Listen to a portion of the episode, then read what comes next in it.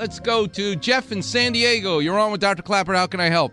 Hi, Doc. How you doing? Are you loving the steel drum today, Jeffrey? That's, that's pretty sweet music. I like it. And you're 49. When's your birthday? Uh, October 21st, I'll be 50. What are you going to do for your 50th birthday? Well, hopefully I'll be in Hawaii uh, paddling the Mol- paddling the Molokai Channel the week Oh. before. That's a monumental thing to do for a monumental day. Good for you. Proud of you. What do you do for a living? I'm a li- career lifeguard at the beach and a park ranger. Oh, fantastic. That's great. You, you could have you come close to sharks in the water?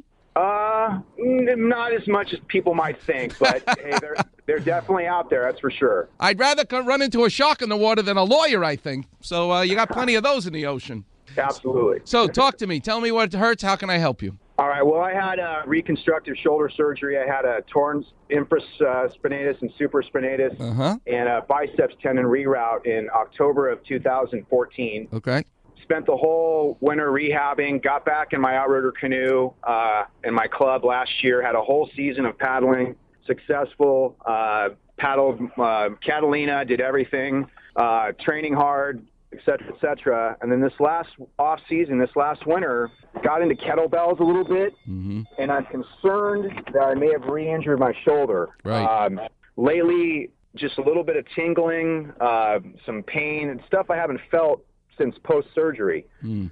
So I'm just trying to figure out of all the paddling I did, all the training, all the hard work I did, and how could I have done it, you know, this last off season after So here's know. here's the the answer. First, let's break down with some Klapper vision exactly what the rotator cuff and the infraspinatus and supraspinatus that you're talking about that you tore. So. Apropos to this weekend's football games, we're going to see Bill Belichick on the sidelines, and if it's cold, he'll be wearing his hooded sweatshirt. Yes. I want you to see Bill Belichick and that beautiful punim, the face that he has. That's like, look, he is a walking humerus bone. It's not very funny because look at him, but he's the walking arm bone, the humerus bone. His face is instead of a face, eyes, nose, and mouth, is articular cartilage. That's the cartilage of the ball of the ball and socket joint of your arm. When he wears the hooded sweatshirt, he's covering his ears, both of them, and he's covering the hair on top of his head. When he wears the hooded sweatshirt, that's exactly what your arm bone looks like to me, an orthopedic surgeon, because the cartilage is his face and the rotator cuff muscles are literally the hoodie of the hooded sweatshirt. So his right ear is covered by material, the hooded sweatshirt. That is the infraspinatus muscle. The le- the other ear is covered by the subscapularis, and the top of his head, the hood, is the supraspinatus. So if you think about it, the material of the hood on top of his head is the muscle on top of the ball, and that lets you lift your arm above your head when it fires.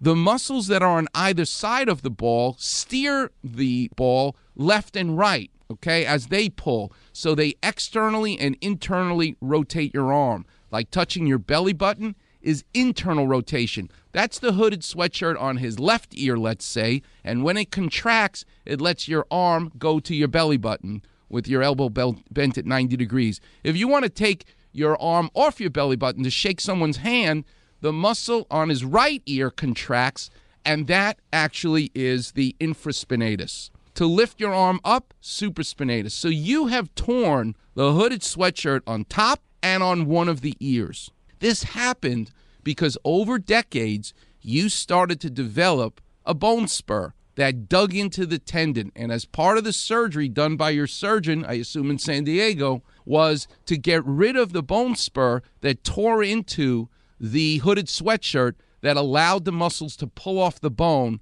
And what he did surgery wise was get rid of the bone spur, reattach the tendon into the bone. Sometimes we do it open when they're really big tears, and oftentimes we prefer, if we can, to do it arthroscopically. Now, after you've had your surgery, and I'm assuming he did a beautiful repair because you were able to get back into the ocean and do all that you did, and now you're feeling these kinds of pains, well, I'm here to tell you the bone spur did not grow back this quickly. So, why in a 50 year old could you potentially tear it all over again? And the answer, Kobe Bryant, father time. It's because of the slow, steady deterioration of the collagen, losing the elasticity. This is why it's fatiguing and it's breaking down. It's not be- for the same reason that it tore to begin with. So I wouldn't get depressed that, uh oh, you're going to need more surgery on your shoulder. But what's happening is you need to listen to the boss. I'm not the boss. You're not the boss. Your wife thinks she's the boss, but she's not the boss. Your shoulder is the boss. And that is because you must use the pain to guide you. Though Yeah. right away in our society, you go to the doctor, they give you Advil, they give you a cortisone shot, and they treat the symptoms. Don't do that because if you make the pain go away artificially with a shot or a pill, which is what the drug companies love to do, you will now make the area numb. You won't feel it. You'll continue to bash at it in the ocean and you will destroy your rotator cuff to the point that we can't fix it anymore. And don't believe that PRP and stem cells are going to come to your rescue. They're not. So you now, Jeffrey, need to recognize that your technique, and again, I'm sure you have beautiful technique, but I'm not the one you have to negotiate with. It's your shoulder that you have to talk to. It's time for you to change up how you're exercising and how you're paddling. Maybe you have to be a stand up paddler. Maybe you have to use a different board. Something has to change. If you don't, and it's not like you're not strong, I'm sure you're as strong as an ox. It has nothing to do with that. It is an old car that's starting to break down, and that's what's basically happening. So enjoy your 50th birthday. You have what's known at Cedars-Sinai as altococcaritis. You're now getting older, and you need to modify how you're training to deal with the pain. Yes, you can get an MRI, further investigate what it is that's breaking down and how. But don't get depressed if they say we see new tears in your rotator cuff. We want to go back in and do more. There better be a good reason for you to operate on that arm again. I don't want you to have more surgery. I want you to try to make it better holistically without an operation. Information gives you power. So I would advocate you want to know what's up? For sure. The best way to look inside without doing an operation, get a new MRI. That's fine. I'm not a big fan of dye uh, injections. They hurt and they don't give you that much more information.